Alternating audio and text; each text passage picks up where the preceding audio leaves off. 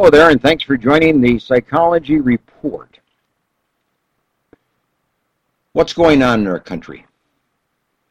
Tonight, I'd like to discuss some of the issues related to our current culture, our current society. We are in a tough spot. We are in a nation now in civil war. Civil war has been developing over the past 10 years. Certainly.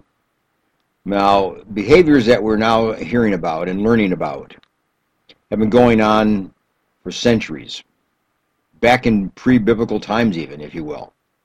We're seeing some experiences going on, but we are now a civilized society. We are now a civilized group of people with expectations and with desires to live in a safe community and to relate to people and to be related to by people in a respectful and safe manner.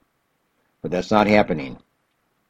Our Constitution has been uh, re- re- regarded uh, as irrelevant or certainly in need of change or in need of some kind of improvement by a large number of people. We're living in a society that just disregards the rights and the feelings and the uh, space of other people. We're living in a society where our world is do it yourself, do what you want, do what feels good, do what you desire to do. So long as it feels good for you, you have the right to do it. Kind of a totally humanistic society. The idea of some kind of right and wrong or morality and uh, standards of behavior are now highly questioned and regularly questioned. What we're seeing now in the political world is just one iceberg of many icebergs, and it's probably the tip of the iceberg too, but there are many of them. Sexual discrimination, sexual harassment, sexual abuse is rampant. It's been going on. It's been going on. This has been going on for a long time. The difference is that now we are seeing people with courage coming forth and reporting these kinds of behavior patterns and what's been happening to them in their community and in their realm of influence. The Catholic Church is certainly uh, still suffering from what they have found out to be a major abuse within their priesthood. The Protestant Church likewise. Politics, likewise. Businesses, likewise. Hollywood, likewise. Right down the line, all the different areas of influence have had abuse for years and years and years. But it was always covered. There was always, there was always a protection. There was always some kind of a cover up. But now we're seeing, because people are more assertive and people are more independent and people are being encouraged to speak out. We're now seeing that some of these kind of behavior patterns are being exposed. And that's probably good. It's a tough one to go through, but in the long run, this will be better. No wonder Congress has about a 19 to 20 percent approval rating. No wonder, because we're seeing this kind of behavior. And you can't blame it on Trump. You can't just blame it on Obama either all leaders have played a role. Every time something is covered up, it's encouraged more of that kind of behavior. Every time something is exposed and brought out in the light, it encourages other people to do something similar. It kind of gives them ideas and it gives them a challenge. So it just increases it actually. So where are we going with this? What's our society, what's our culture, what's our community doing these days? What's the church doing?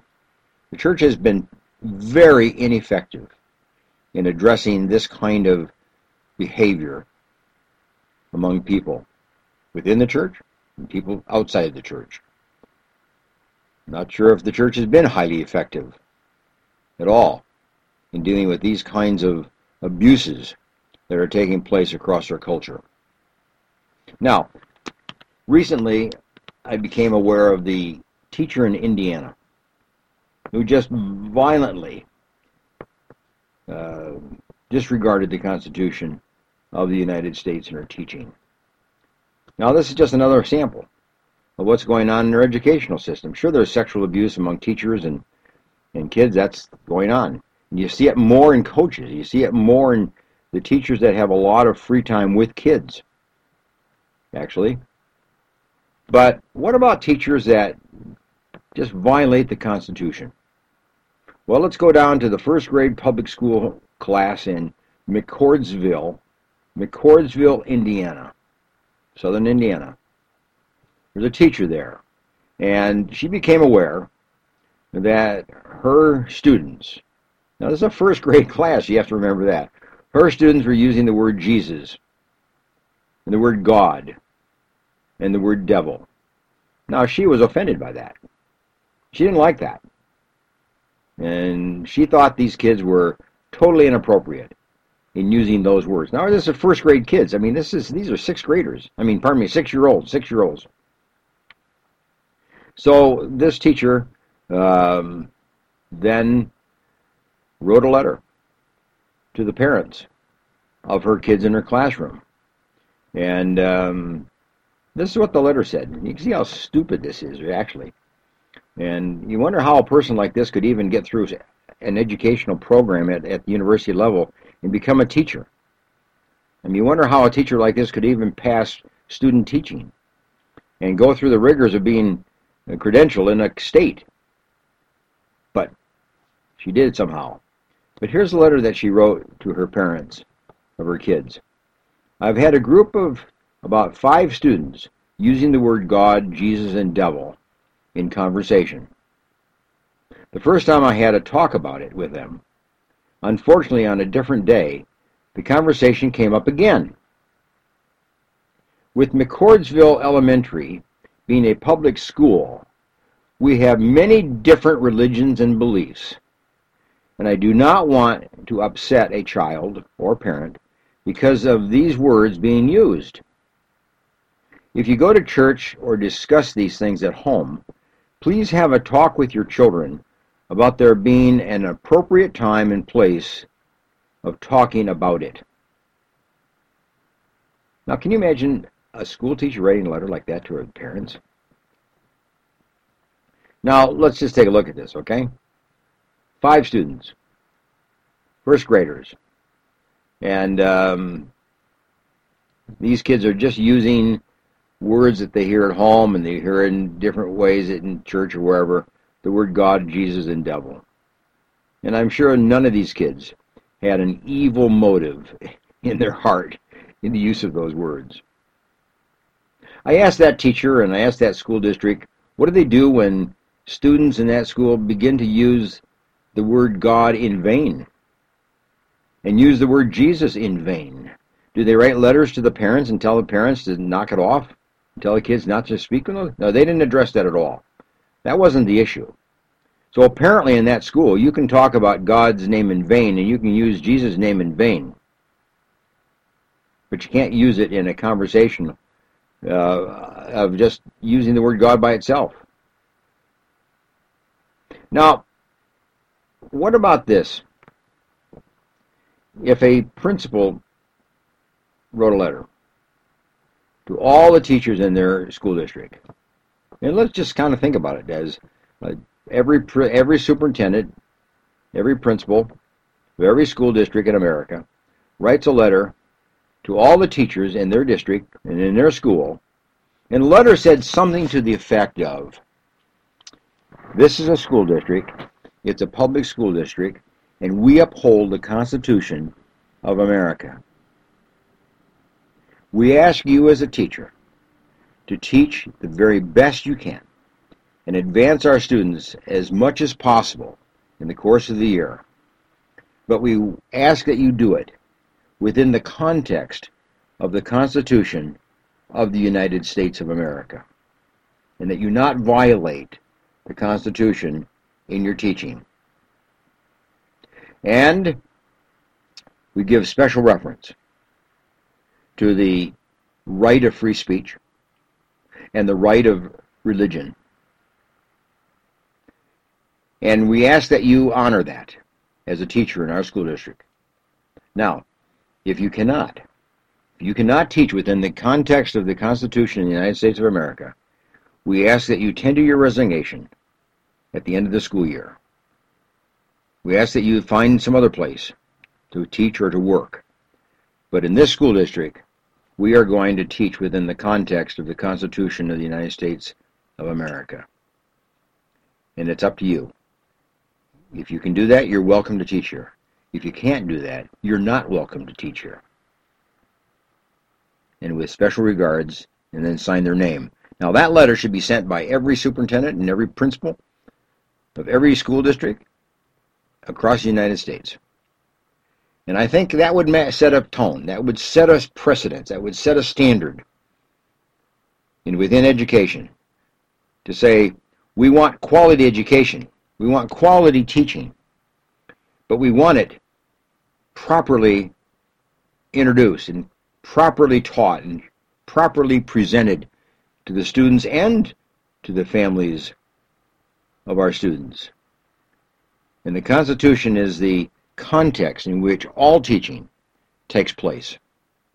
And you are to respect it, to honor it, and believe in it, and advance the Constitution of the United States of America, not work against it. So that's my word for the educational system. That's my word for all educators. It's my word for every superintendent, every principal, every leader within the school district. But you know, that also has implications for other industries. You know, that all industries work within the context of the Constitution. All churches teach within the context of the Constitution. You know, all formal instruction of whatever kind it might be, be done within the context of the Constitution. The Constitution is there for a purpose. And somehow we've forgotten about it. Somehow we have forgotten what it means and what it says.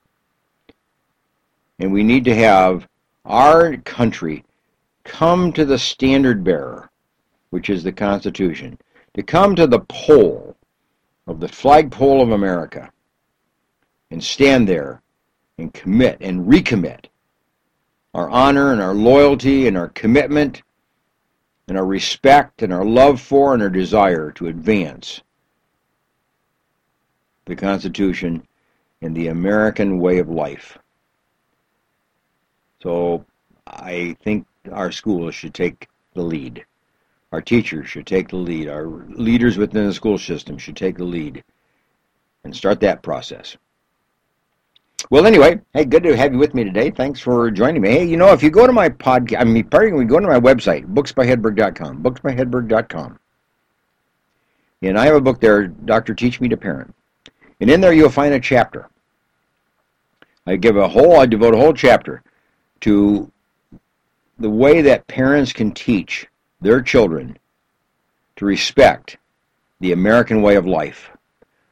How to teach about the flag, how to teach about the Constitution, how to teach about the love for America and what we stand for as a country, our pledges and our songs, and helping teachers and helping parents do that in a proper way. I've outlined that in my book, and I recommend it to you for your own reading, not just for this topic, but for a lot of different topics. There's like 70 some different topics there about how you can be an effective parent to the children in your home. It's Dr. Teach Me to Parent. So go to my website and pick up a copy of that book. It would be a great one for you. And I also recommend that you listen to my television program every Saturday morning, 10 o'clock in the morning on Pacific Standard Time. The title of the, tel- the television program is Dr. Teach Me to Parent, and it's on centralvalleytalk.com. centralvalleytalk.com. It's on the internet, uh, internet television, centralvalleytalk.com. Dr. Teach Me to Parent, 10 o'clock in the morning on Saturday, Pacific Standard Time. I'll see you this Saturday, and bye for now.